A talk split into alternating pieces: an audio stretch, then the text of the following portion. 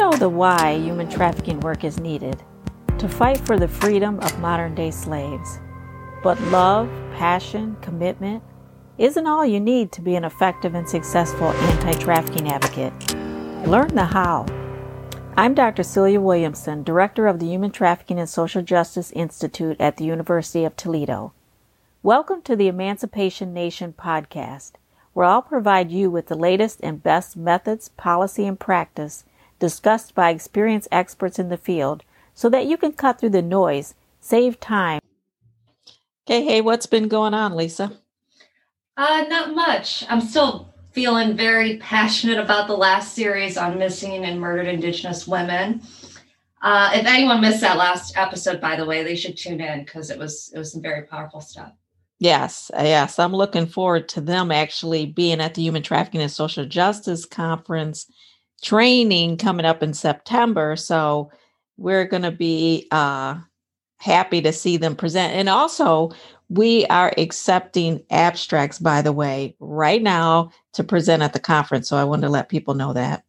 Oh, I, I love the conference. It's, I always enjoy it. Um, it's like eight months away.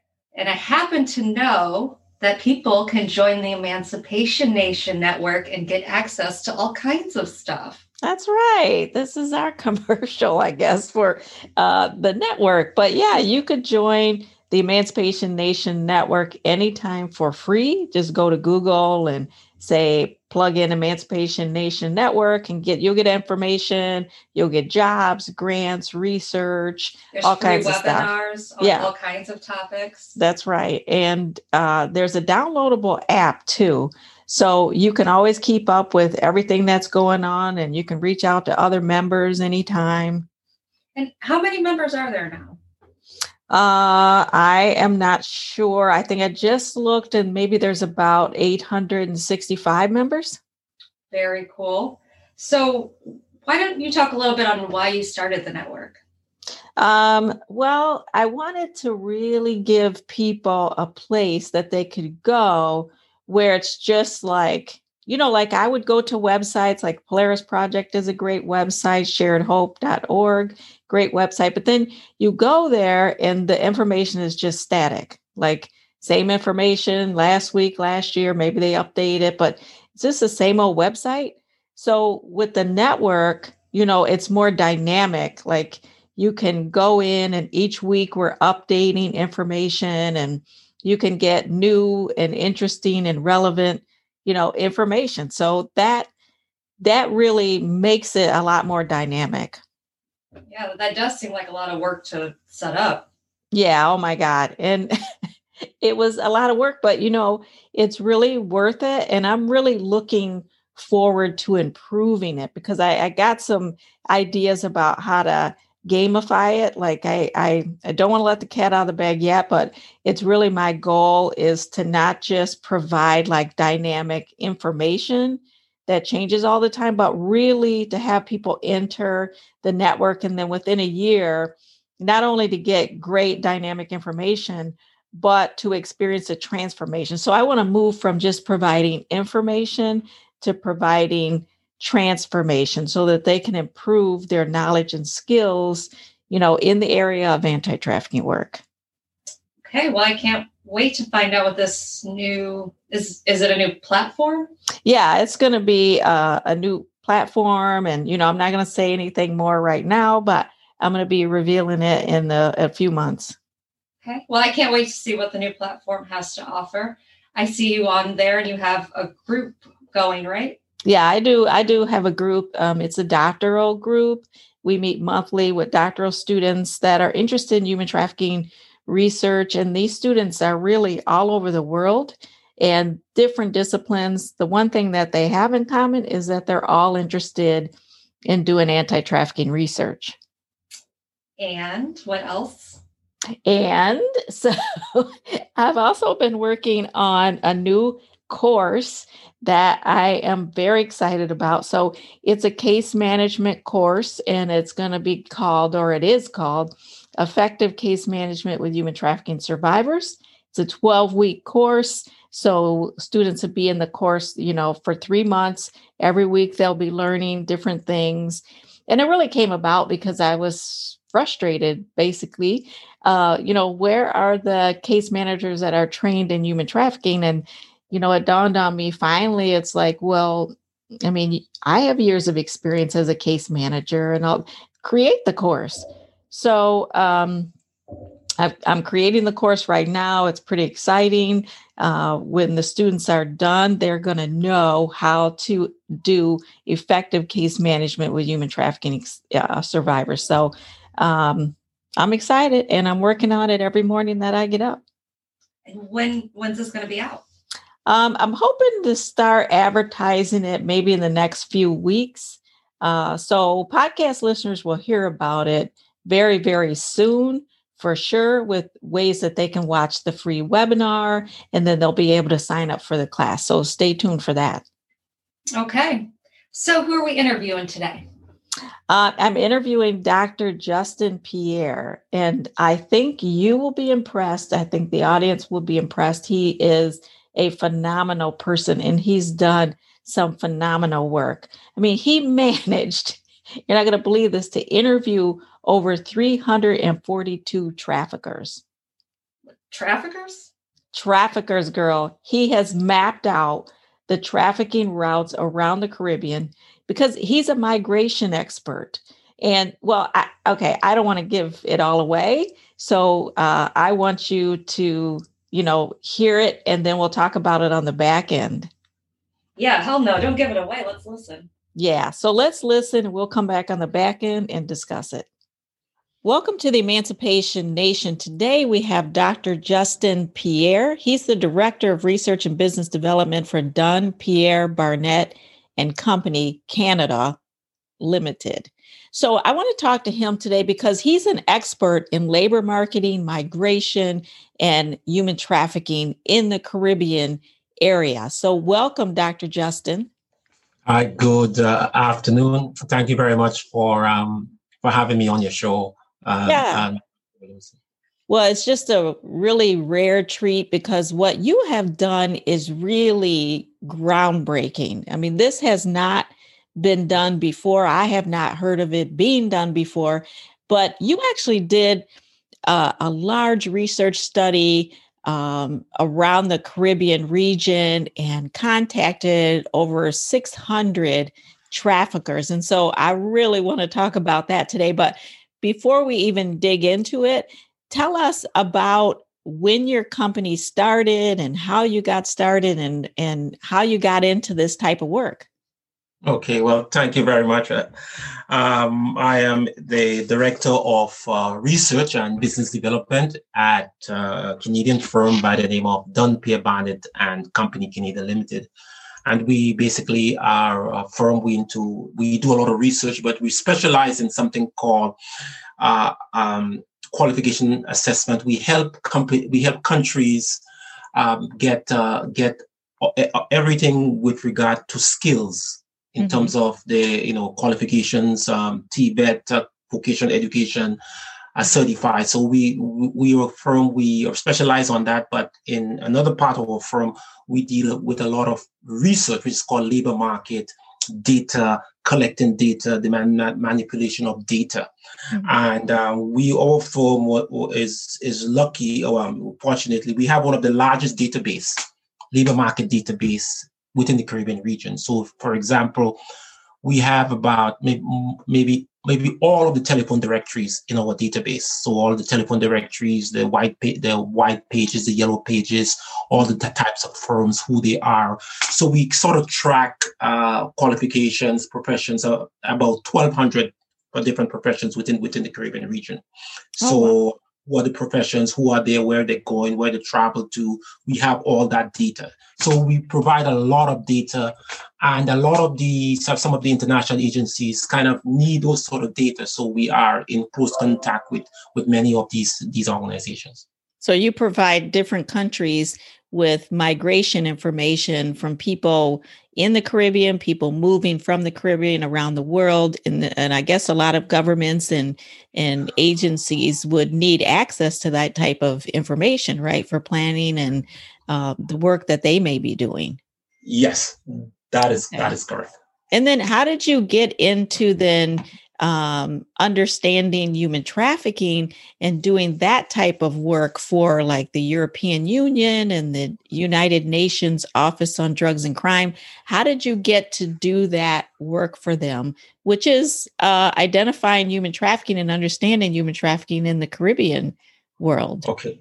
Well, very good. Uh, we, uh, we, we, as I said, in research, we uh, specialize in, in what is in migration labor market research. So the, the whole the, the migration.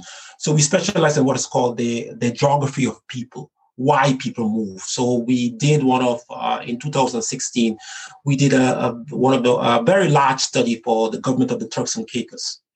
Mm-hmm. So we looked at migration uh, and skills within the Turks and Caicos Islands. So we looked at about there were you know, at the time in the Turks and Caicos there were persons from about 97 different nationalities who worked and lived in the Turks and Caicos.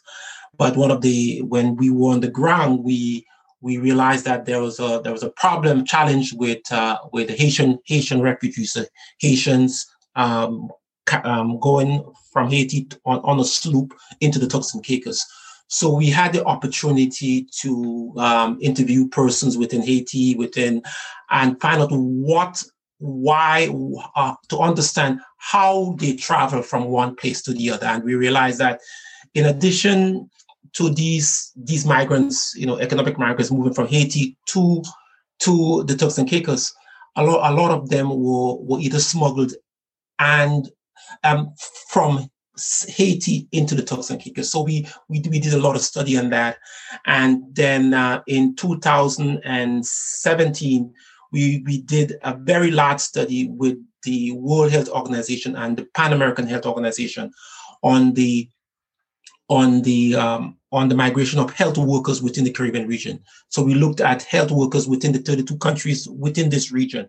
So we so with that information, we were able to go into every country and build a strong database on who is moving, who, who is not moving, who who is leaving, etc. And we got in contact with a lot of the persons within that that business. And in 2019, uh, we were fortunate to conduct one of the largest human trafficking studies ever conducted in the Caribbean region. It was a, a, project which was sponsored by the European Union and was managed by CARICOM, or in that case, CARIFORUM, which include the uh, Dominican Republic, Haiti, and all the countries within the Caribbean region, in um, um, including Trinidad, uh, Suriname, and Guyana. So with that information, we were able to sort of unearth a lot of information. Uh, we went to the, you know, found out some of the root causes. We went to the, I mean, persons within the within the the red light district. We we interviewed traffickers, victims, the whole gambit, and there we found that there were a lot of there were a lot of human trafficking is is really an industry. It's a it's uh, it's a business. It, it is something that is entrenched, mm-hmm. and uh, hopefully within our discussion, we we will be able to talk more about it. Yeah. So I I read that there were about eight hundred thousand to one hundred twenty thousand trafficking victims that are trafficked through the Caribbean region, and so your team has really been able to have boots on the ground to talk to people, to interview traffickers and law enforcement and smugglers and victims and other actors involved. And really, I think what what the audience would love to know is how did you actually do it? Like on the ground, how did you connect and interview uh, this many traffickers? Okay, well, it, it's um, it's because of, of our history in in conducting research, in conducting field research. We had uh, we we we developed uh, a methodology. What we found, we found, for example, that that the church, the church has the the largest cross section of people you you you can find in in any country. So when we when we uh, uh, normally when we go into a country, we always try to meet with the church first, persons in the church. So in that case, we went to the church. We tell told them what we're doing. We wanted to find out if we can speak to persons. When we spoke to them, we found out that um, we told them what we're doing.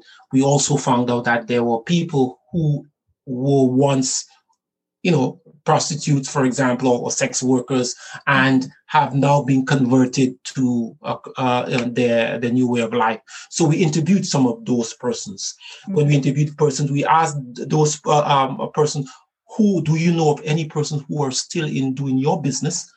Mm-hmm. And then they we will refer to that person. We interviewed them. Uh, we, inter- we interviewed them.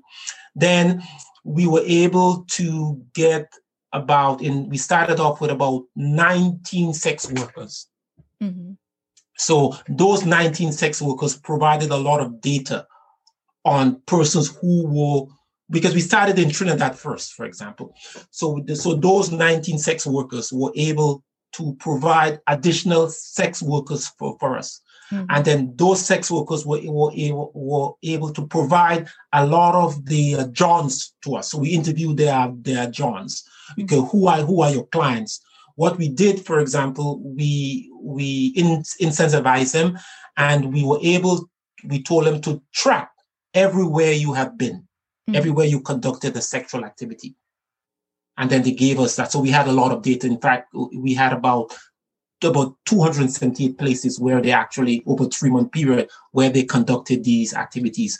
Then we contacted their their Johns. We told them that we're not the police or we're not law enforcement. All we are doing is the, human trafficking.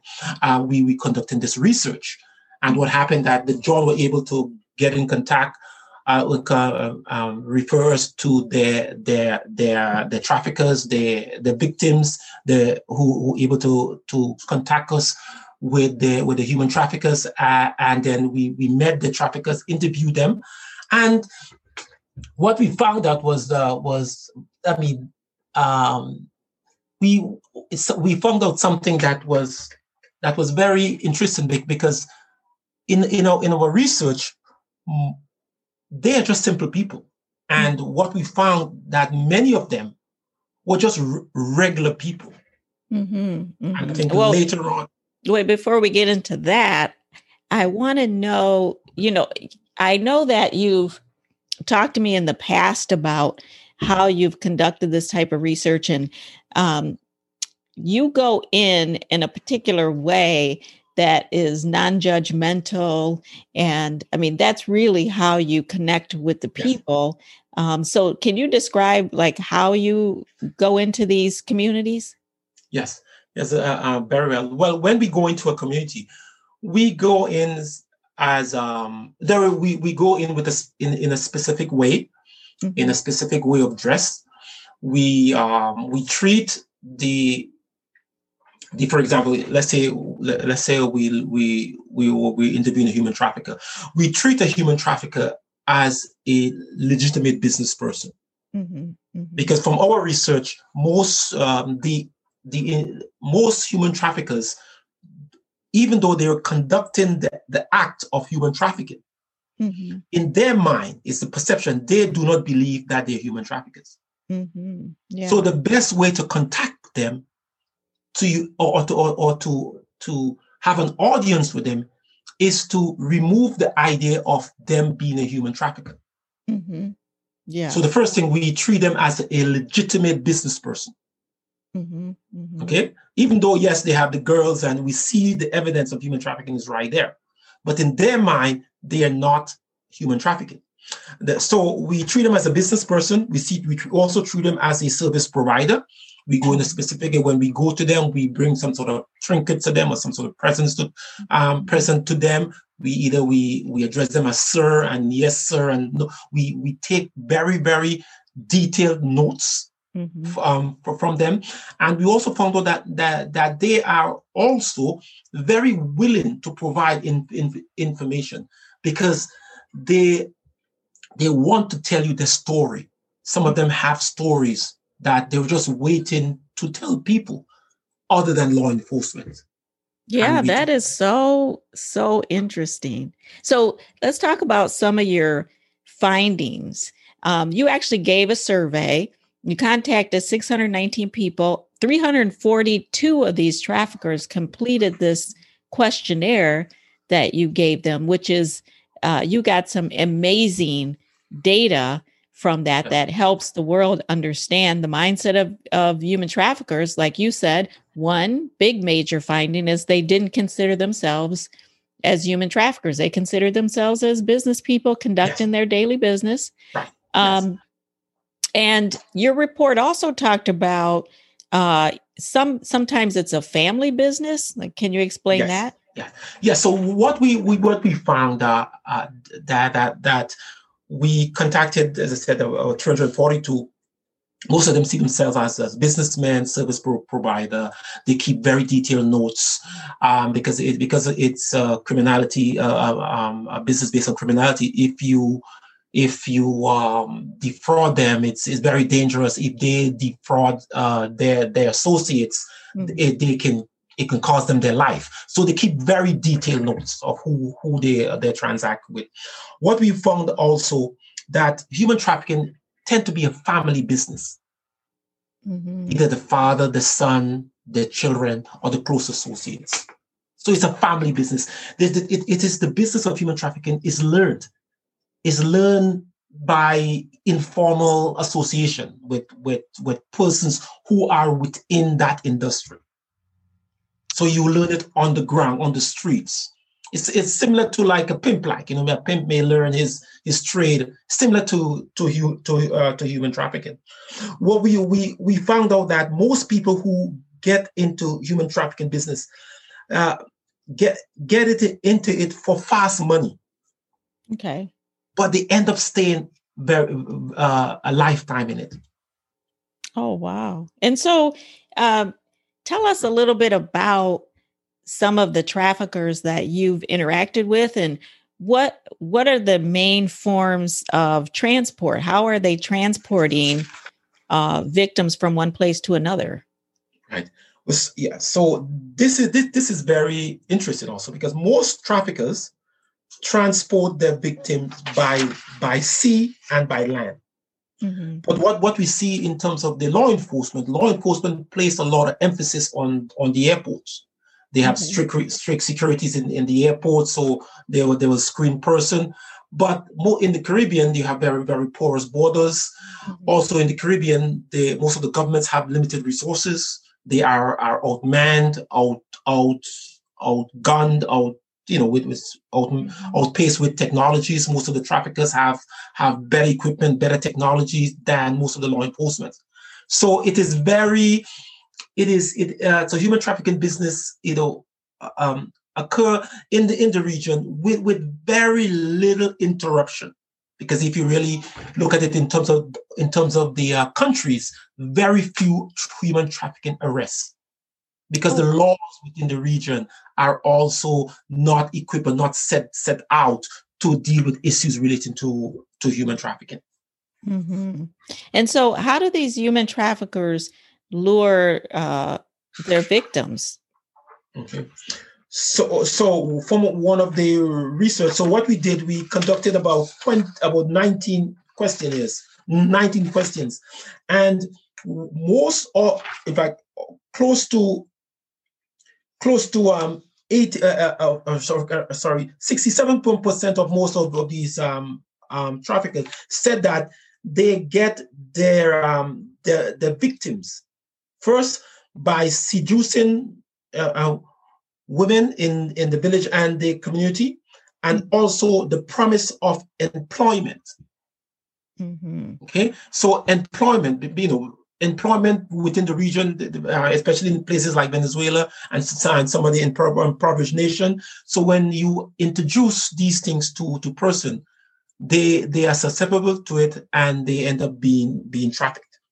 Yeah, and Venezuela was one of the big places that you all did a lot of in-depth work in. So yes. where were the Venezuelans, the vulnerable Venezuelans being trafficked to?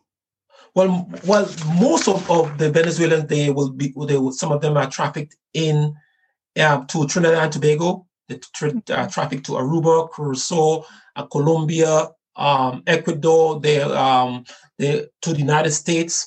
Uh, so they I mean, they are uh, a dime a dozen. So they are one of the Venezuela is one of the most heavily uh, trafficked uh, uh, um, countries with, within their their region. And is it sex trafficking and labor trafficking, men sex and women? Sex trafficking and labor trafficking. Yes. Okay, of men and Okay. women. Yes, yes. But uh, what one of the the the interesting the interesting aspect of, of, of our research, as I said, that that research uh, came out from the from from the the the uh, the uh, CARIFORUM EU study. When, when we conducted our our stu- our study, we were the, the government of Suriname gave us a lot of access to, to data territories. So we were able to interview persons with, let's say, from the Suriname borders, um, the Nigeria border. We were able to interview some of these uh, um, uh, migrants.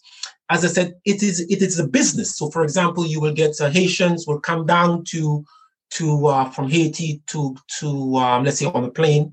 They're they're they're smuggled to French Guiana. But what we also saw is there were what, what is called ex ex regional migrants. Okay.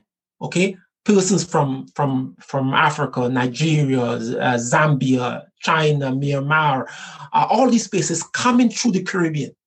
Hmm On their and- destination. on the destination to the united states canada and chile.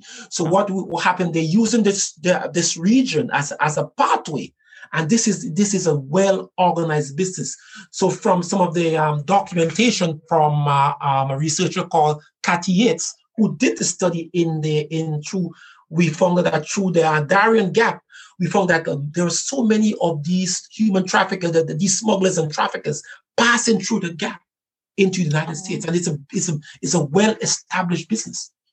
Okay. And so, um, have you all ever? Well, first, let me ask you how many people did you have involved in this project that were interviewing uh, people, and how many years did you focus, or did you only focus uh, on, on it a year, or how long did the project last, and how many people were involved? Yes. So, for example, so the the project started in 2019, uh, Mhm. and what, what ended up because the project was was so uh, uh, interesting, it went on until uh, July to to March 2020. And then what we did, we continued with another project in Venezuela from from March to September 2000, 2020. So almost a year and about uh, three three months we were there on the in the field conducting those research. So what we were able to do as uh, with the study is to map out all of the routes within the especially in Venezuela. So the 47 routes,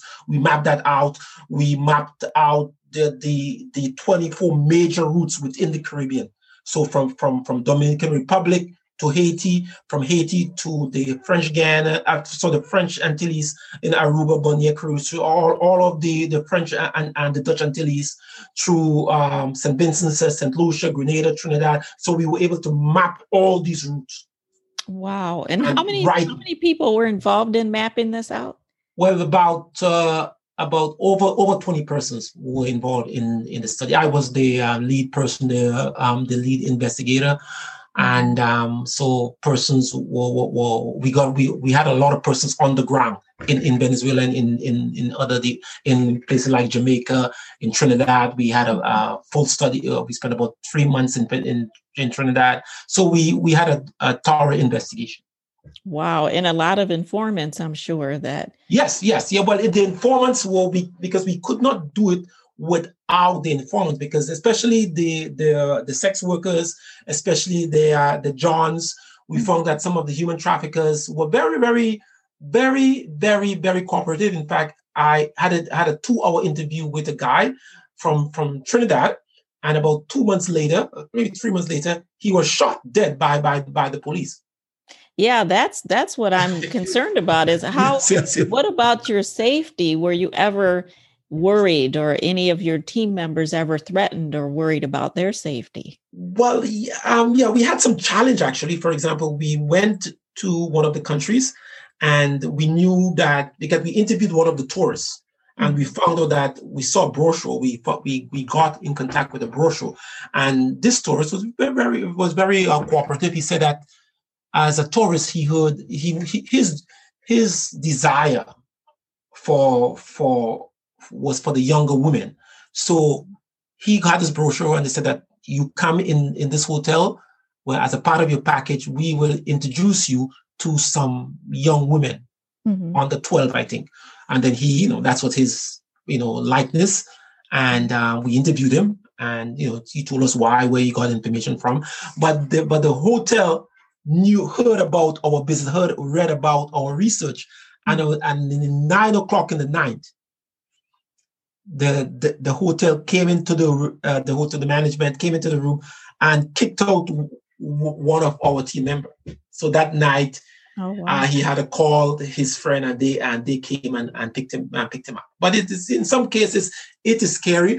But but what what we what we normally tell people is that we're not the police okay? Mm-hmm. that in the nobody knows we are not interested in what you do. All we want to know why you do why what you do. We're not in we're not informants we just uh, you know persons who conduct a study. And in generally most people would would give in in uh, information. And if you get people to start talking mm-hmm. and you, you make them comfortable they will tell you anything. And i think i mean that's that's a great strategy for when you're doing the work. But now you have this report that has been recently released talking about trafficking and the routes. And now, um, do you all still feel safe? Do you have some safeguards in place? Well, yes, I, I think that that that that we uh, well, I mean, we, we, for example, the especially within the region, in order for human there are very few arrests in the region. So, so in terms of arresting persons for human trafficking activities, the government of Trinidad they're doing a, um, a lot of work. The government of Jamaica doing, doing uh, they're doing a lot of work, but um, you know uh, Suriname, but most of the other countries, I mean, they, I mean, it that's not the priority. Mm-hmm, mm-hmm. It's just a normal way of way of business. Mm-hmm. I see. I see. And so when you talk to the traffickers about human trafficking, what was their perspective on uh, the term human trafficking or uh, about human traffickers? Right. Good. Okay. So their idea of human trafficking, okay, is a different idea to what the authorities or what the, the established bodies uh, um, uh, uh, deal believe in, in, in, in human trafficking. So they see that they are, are performing a, they are supplying a demand. Mm-hmm, mm-hmm. They're business people, that's all. People want girls, people want women. Mm-hmm. They are supplying that. Okay. And so when did they have any opinion on people they think are human traffickers, or is the term not even familiar to them? No, the, the, the term is not they're not familiar. They they are do they do not see themselves as human trafficking. Human trafficking does not exist in their community. So, in order to understand these people, you you in my opinion, we did not use the word human trafficking, even though we were doing, even though the study was a human trafficking study. Mm-hmm. We we asked them, for example, for one of one of the the question is uh, a question four on the, on, on the que- question here. Where do you get your supplies? Okay, slash women. Okay, mm-hmm. from where you get your supplies. Mm-hmm. Mm-hmm. So in their mind, it's it's it may be a belief system. In their mind, they do not see themselves as conducting this this atrocious uh, uh, term of, of, of, of human trafficking. Well, and then another part, another, I think, scary part of your work in the report is the number of uh, law enforcement and authorities that you found were also involved or helping to helping human traffickers to commit the crimes that they commit. Right. Yes. So, for example, in well, this is my hypothesis, of course, my opinion, but what we believe is that in order for human trafficking to take place, human trafficking, eh, there must be an, an accomplice there. They must get um, the um, assistance from somewhere. Mm-hmm. Boats coming in, there are countries that have raiders. I mean, the uh, most persons in the region they'll know when a boat comes coming uh, coming on or not. So, in order to evade that, they must get assistance from somewhere. Mm-hmm. Okay, even though so from the law enforcement, even though it's a very small percentage of law enforcement. We found we asked the the uh, some of their their traffickers. They said, "Have you ever received assistance from law enforcement in the facilitation of your business?" Mm-hmm. and o- over 60% of them said yes they receive oh, wow. assistance from, from law enforcement. We asked them, if yes to the above question, please select the main type of assistance. And the, the main type of assistance, okay, 70%, uh, uh, uh, most of them said that intelligence on evading other law enforcement. Oh wow! So the so the police officers, the the the law enforcement officers, help these people evade other law-abiding police officers. Mm-hmm, mm-hmm. And that's that, that's a, that's a challenge we see. Okay, so to uh, abiding, uh, evading law, the intelligence and law enforcement. Then then the the the second one was the transportation of victims. So the police also assists in the transportation of these victims to to the safe houses. Wow. And the safe houses were explain what these houses are. Right. So a safe house would be, for example, uh, for uh, a safe house w- would be like um, the, the, they would transport them by sea. Mm-hmm. Then they will from from the from the from the from the from the port or from from the from the beach. They will put them into a safe house until that they they, they are processed. So until the either the the entertainment house, the restaurants, the whatever persons need these women, Mm-hmm. So they would stay in a house for like three, four, five days. Okay. And then the boat would take them to the next country in the Caribbean or, or the US right, yes, they're going to yes. be trafficked. Or they will take them to the the brothels or they will take them to the entertainment houses. Mm-hmm. So for example, I may have an and I may have a, a I'm just um, you know uh, I may have a restaurant and in, in a part of the entertainment slot in my restaurant, I may have girls dancing or or in some restaurants or entertainment place.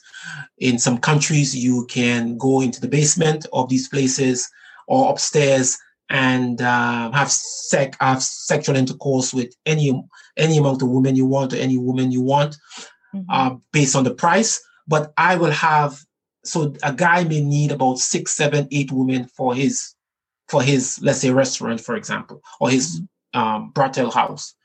So I he may he may need six women. So when so the, that safe house will supply that uh, that restaurant or, or or place with with these women. Wow, and it's so interesting that they would call it a safe house because it's anything but safe. But yeah, yeah, well, you, know. you see, because and that's a chat. That's the idea is that they are not you see, we see them as human traffickers, but they they're seeing that they're legitimate business people in their mind, mm-hmm. d- fulfilling a demand. One of the guys said that if I don't do it, sir, somebody else will do it, mm-hmm. because the, the, the demand for sex is very high in that part of the region. Because remember, in the Caribbean has one of the largest brothel in the world. Oh wow!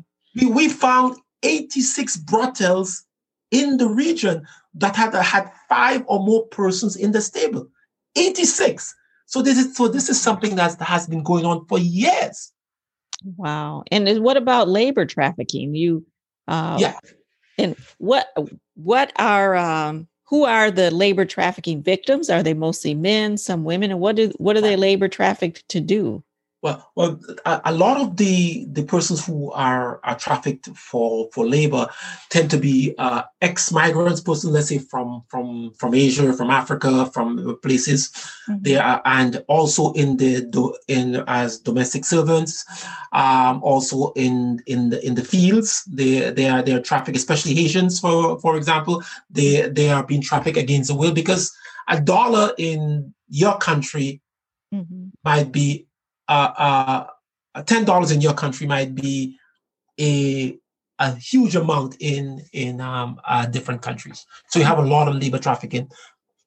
And uh, for example, people who are domestic servants also, sometimes I met I met a woman, and um, we, we were, I had the opportunity. So she had this person. She bought the woman from from a supplier. So she had her. She she, she told me she paid like maybe about um, let me see my notes about fifteen hundred dollars US for her.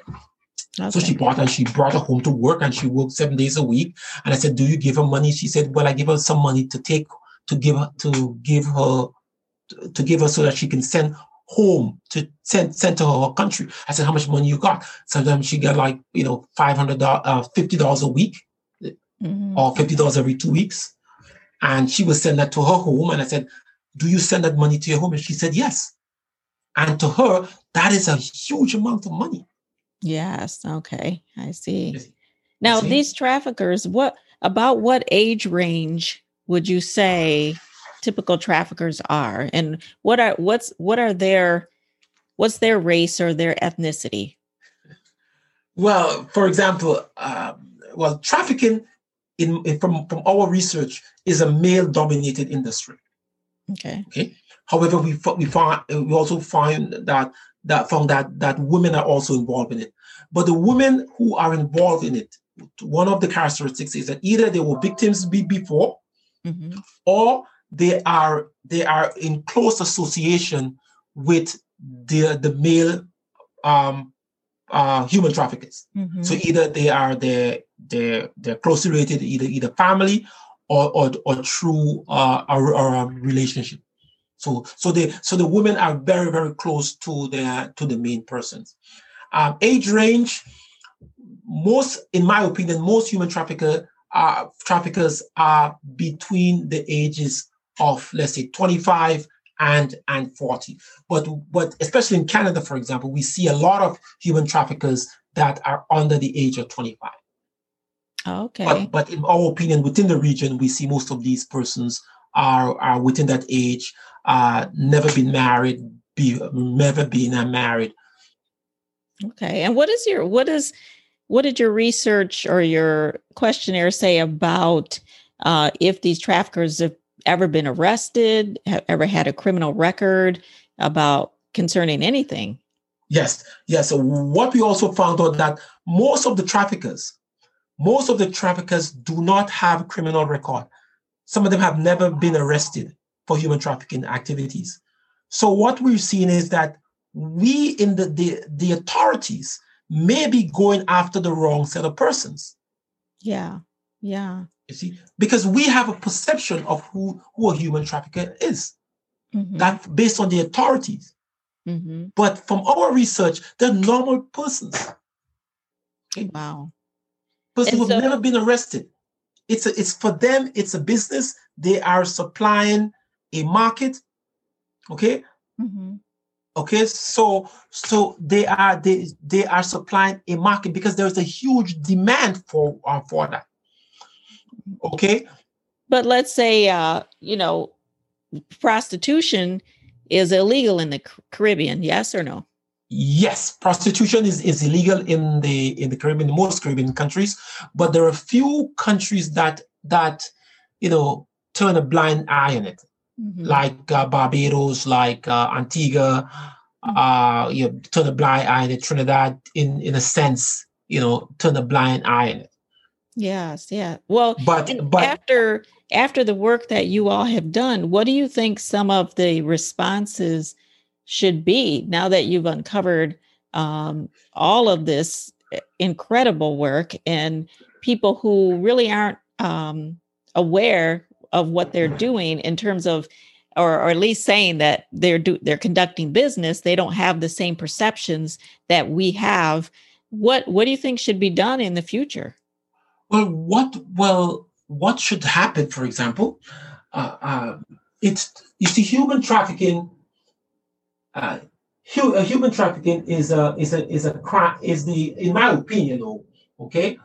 Mm-hmm. I, I believe, for example, we should have a very a new definition of human trafficking. And from my research, I, I believe that that that human trafficking just my simple research, is the exploitation of person of a person's vulnerability for economic gains. Okay, mm-hmm. and that vulnerability, uh, that uh, vulnerability um, could be physical or, or mental.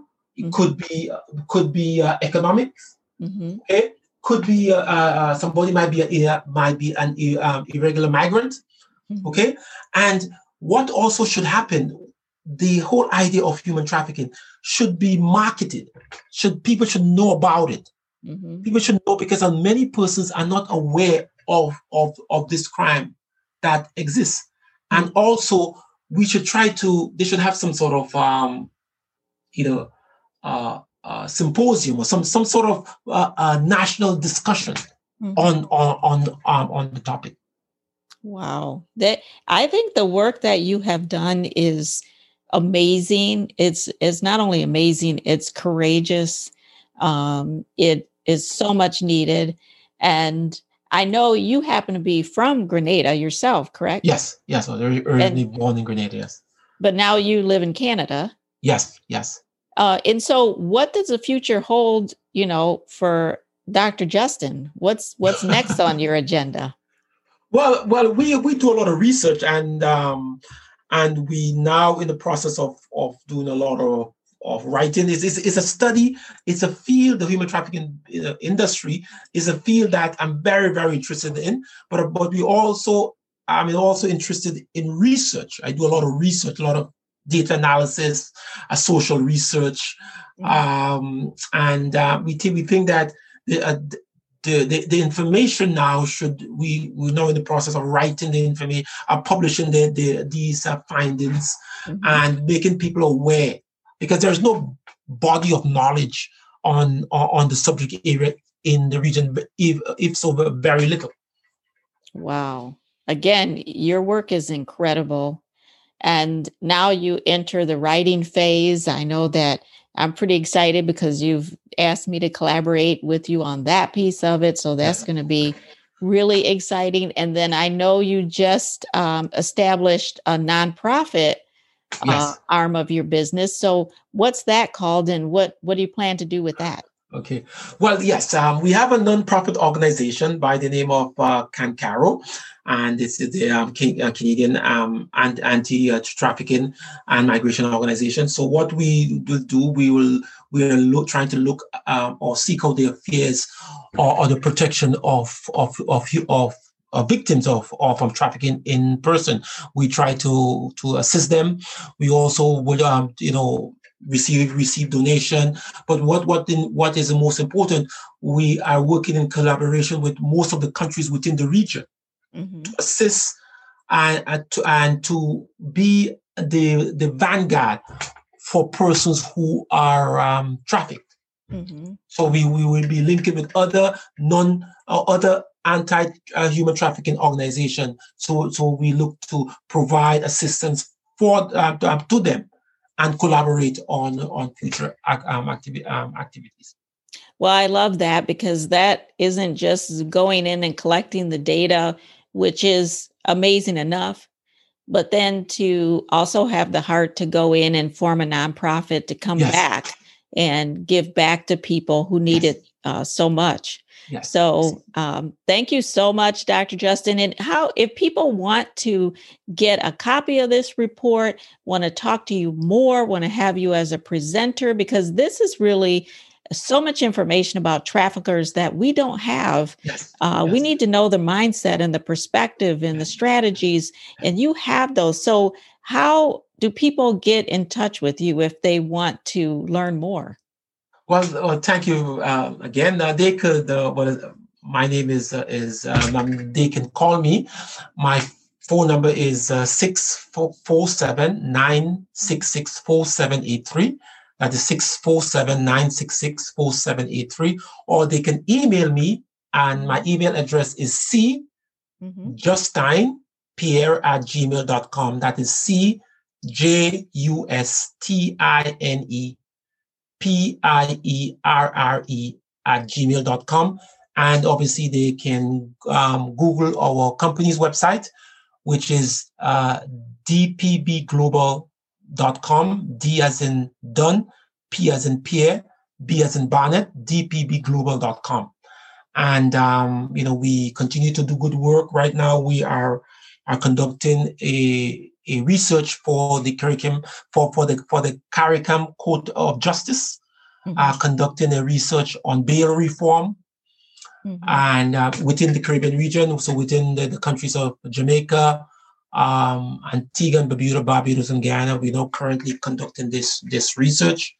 And we we look forward to do good work because one of the good things we have is that we have one of the largest databases. So we we we can do very good tracer studies. If you mm-hmm. so we can know we know where where the, most of the migrants are where, where where where most of the persons from the diasporas are in a, in over 22 countries.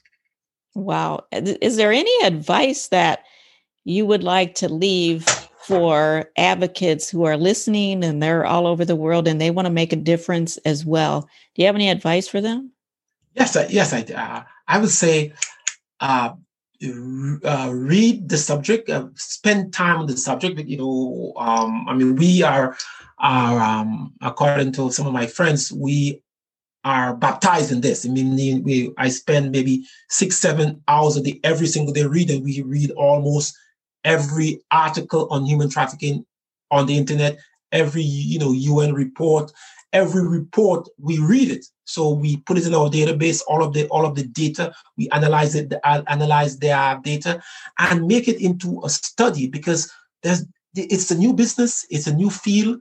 In five six years uh, um, you know people will be would be um, you know hope, hope hopefully having a degree in human trafficking research. But because because now there's nothing nothing like that. So it's it's a body of knowledge that is very very important. And as a as a person of color and knowing that uh, my ancestors have once have once been been trafficked it may it, it's a very very important subject for me. And especially living living living in canada where we are as a as a uh, country they're they're um, based on the um, the the global sex slavery index there are so many persons in canada that are trafficked yet we we get so very few persons are being identified or, or, or, rescued. So there's a, huge, a lot of work for us here in Canada, yeah, and also well. yeah. So so Canada even it's even more it's more it's more it's more serious problem in Canada mm-hmm. because one of the well, why it's such a serious problem because very few persons are being are being identified or, or being rescued even though we have law enforcement here, but there is such a wide gap in terms of the persons who are trafficked and the person who are who persons who are, who are apprehended and rescued. So there's a lot of work here, and I hope that this study would help the the the Canadian government uh, uh to to do some more work into into human trafficking. Because one of the interesting thing is that we have the data. We have we we have the data from the traffickers, persons who are, who are coming in. Mm-hmm, mm-hmm. Okay. Yeah, a so, lot of work for Canadians to do for our Canadian listeners. We have a lot, a lot to do yet. So, yes. well, thank you so much, um, Dr. Justin. I appreciate you and um, continue the good work and be safe. Uh, and I know you know how to be strategically safe. So just stay healthy and stay safe. Thank you very much. I am so impressed with what he's done. And, you know, he's such a great guy, very nice, very personable. Yeah, I mean, he infiltrated trafficking rings, walked away unscathed. I mean, does he even know how big a deal that is? Right. I mean, I'm sure he does. But, right, he presents it as though he just did a little something, something. Like he's very humble and um, he just discusses his work like somebody just drove to a university like I do and, and taught a class or drove to a Walmart and worked a shift. I mean, you know, but what he actually did is amazing. Like he and his group really shattered the mystery of what's happening in the Caribbean in terms of human trafficking. Right. This is like some Donnie Brasco shit. Like, if you ever watched the movie Donnie Brasco, um, yeah, it's like the real life movie about an undercover detective that infiltrates uh, the mob, the Bonanno crime family.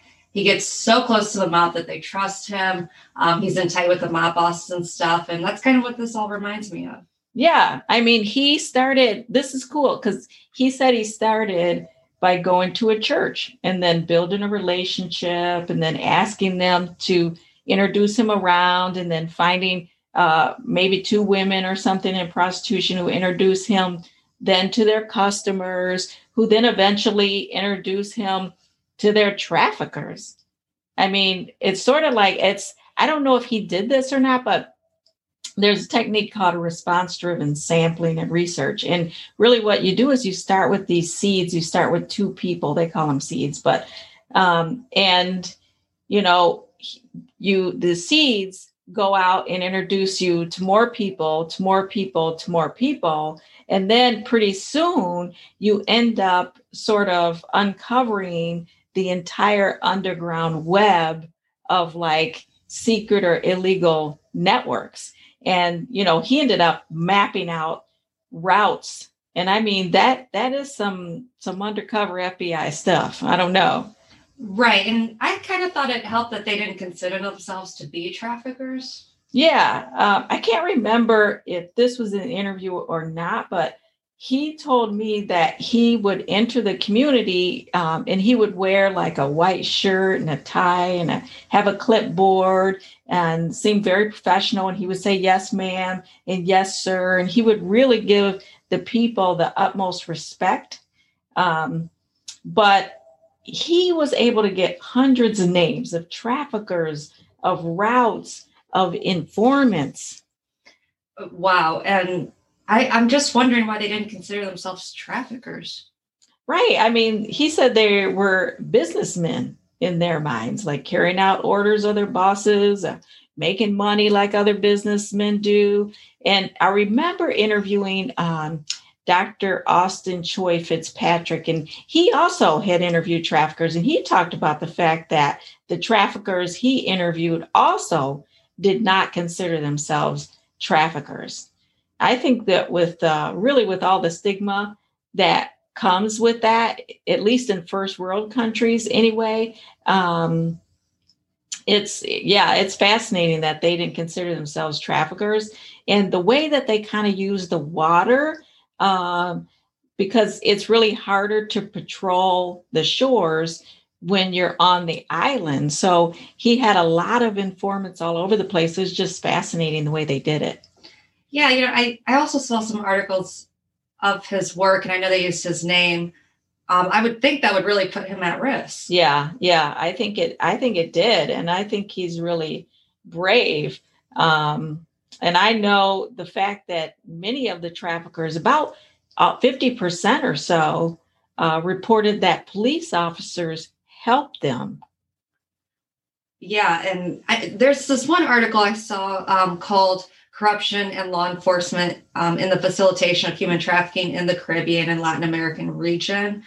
Um, and then there was something more recently that just came out that was like cops under watch. Uh, human traffickers exposed links to local police. Yeah, I think his work has exploded onto the scene, really. And people are being arrested, investigations are taking place. You know, I think his work is indeed groundbreaking. It's like he had a lot of courage, he and his team, to really step in those areas and take the risk to really inform the world about what is happening with vulnerable people in the Caribbean and with these networks. You know, when you think about courage, you really picture somebody, you know, facing great odds or facing down guns or whatever. But sometimes, you know, it's the man with the clipboard that makes the biggest difference. Let's not just do something, let's do the best thing. If you like this episode of Emancipation Nation, please subscribe and I'll send you the weekly podcast. Until then, the fight continues.